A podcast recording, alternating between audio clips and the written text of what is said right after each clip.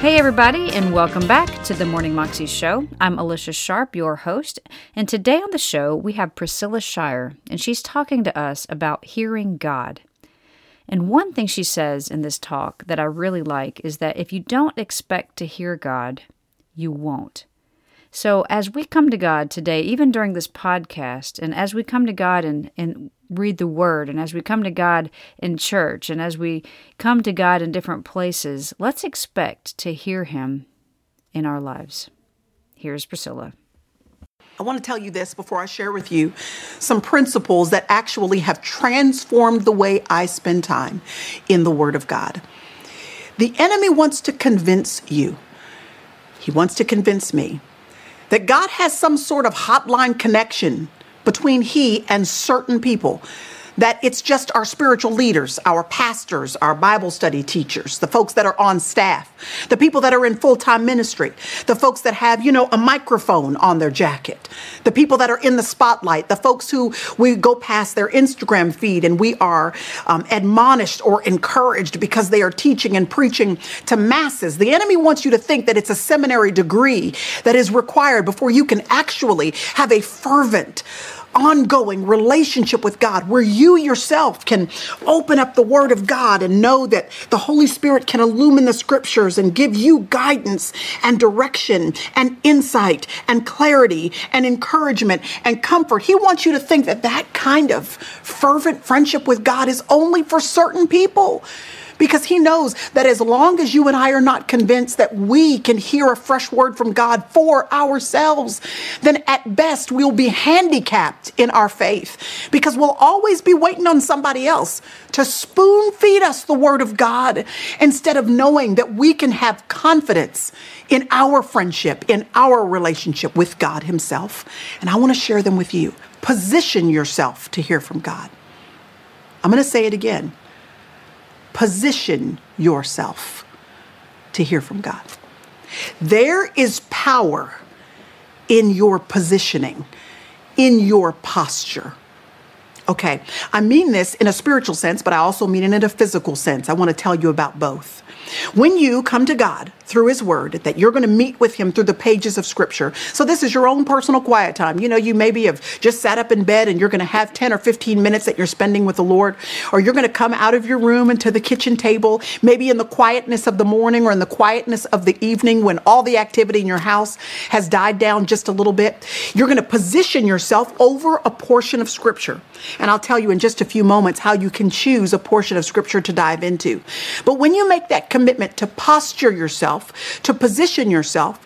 I mean that in a spiritual way, meaning the position of your heart has to be uh, in a perspective and a frame of reference that is eager to hear and expects to hear the voice of God speaking to you. It's A.W. Tozer, a great theologian, that put it this way The person that does not expect to hear God won't. Because every single time God speaks, they'll just discount it as their own idea. They'll think that it was just a coincidence. They will attribute it to anything and anybody else except what it is God's breathed word coming to life through the power of the Holy Spirit to speak to you, to give you guidance and direction in your own personal life. And so you have to have a heart, I have to have a heart that is filled with expectation that I am one of the sheep of God's fold, and I can hear the voice of God. John chapter 10, Jesus said, My sheep hear my voice. Listen to that again. He basically says the default position for anybody who's a part of the fold, the flock, the family of God, what my sheep do is hear my voice. It's one of the schemes of the enemy to get you to think that you need to be something more, be something else, have a different perspective or a different personality, or be someone other than you are, to have excelled in some way, to not have made the mistakes that you've made. It's the scheme of the enemy to get us to think that we have to be anything other than a son or daughter to have this right, this privilege to hear God speaking to us through the word. So we have to pray and say, Lord, would you carve away anything in my heart that is a roadblock that's keeping me from having an expectation that in my own regular quiet time, while I'm in my pajamas or in my jogging suit, while I'm in my house shoes, whatever I'm doing, and no matter what I look like, I have the privilege to keep company with you that you want to cultivate, Lord Jesus, thank you, a friendship with me, that you want to speak with me, that you gave me a love letter so that I can hear your voice and know you and know who you are. Thank you, Lord, for that privilege. And if my heart doesn't expect it, would you begin to mold in me a holy expectation that desires and anticipates that I have the privilege to hear the voice of God? Posture your heart with expectation. The psalmist put it this way in Psalm 27. It's one of my favorite verses, verse 13 and 14. He says, I would have despaired unless I believed that I would see the hand of the Lord in the land of the living. Did you see that expectation there? He says, I would have despaired. I would have been hopeless. I would have been down. My countenance would have been downcast. Man, except that I expect that I'm going to see God. I expect that I'm going to hear God. So I can wait patiently on Him because I have an anticipation, an expectation that God is going to come through on my behalf. The prophet Habakkuk spoke to this as well. If you look at his little book that is named after him in the Old Testament, you'll see that the entire first chapter of Habakkuk is Habakkuk calling out to God, mostly, him calling out to God and saying, Lord, how long are you going to let this go on? He's looking around him at the destruction that he is seeing happening in his culture, in his nation. Man, if that don't speak to us right now, I don't know what is. You and I can't flip past all that's happening on our Twitter feeds, our Instagram feeds, the news channels that we're watching and not see the vortex of chaos that is swirling all, all around us. Habakkuk knows exactly how you feel. And he calls out to God and says, How long, Lord? It seems like you're just sitting back idly, letting all this go on. And so, Lord, I'm going to vocalize my concerns to you, my cares to you. I'm going to be authentic. I'm not going to hold back. And that's the privilege we have in relationship with God. He lets us ask our questions, voice our concern. He knows that in our humanity we have some worries and some issues and some fears, and He lets us come to hear Him and bear it all.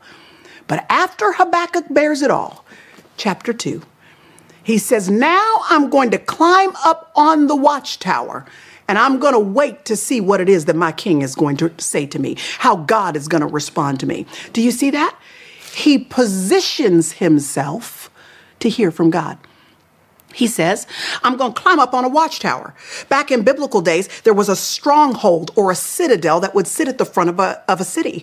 And it was designed so that a soldier or a watchman could climb up to the top of this watchtower, position himself above ground level circumstances. In other words, he was saying, there's too much chaos swirling around down here. I'm going to be distracted if I keep myself positioned here. So I'm going to climb up on the watchtower where I'm up above ground level distractions. And I'm going to position myself here because from this vantage point, I'll have a clear view to the horizon. And I expect that God is coming. I have expectation that there is someone coming who's going to deliver an answer for me. And so, because of that expectation, I'm going to position myself in a place and in a posture where I can hear God, where I can see his hand, where I have clear view, and there's nothing to distract me. Position yourself spiritual expectation and anticipation, but not just spiritually.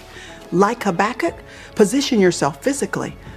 Do you see that? He climbed up somewhere.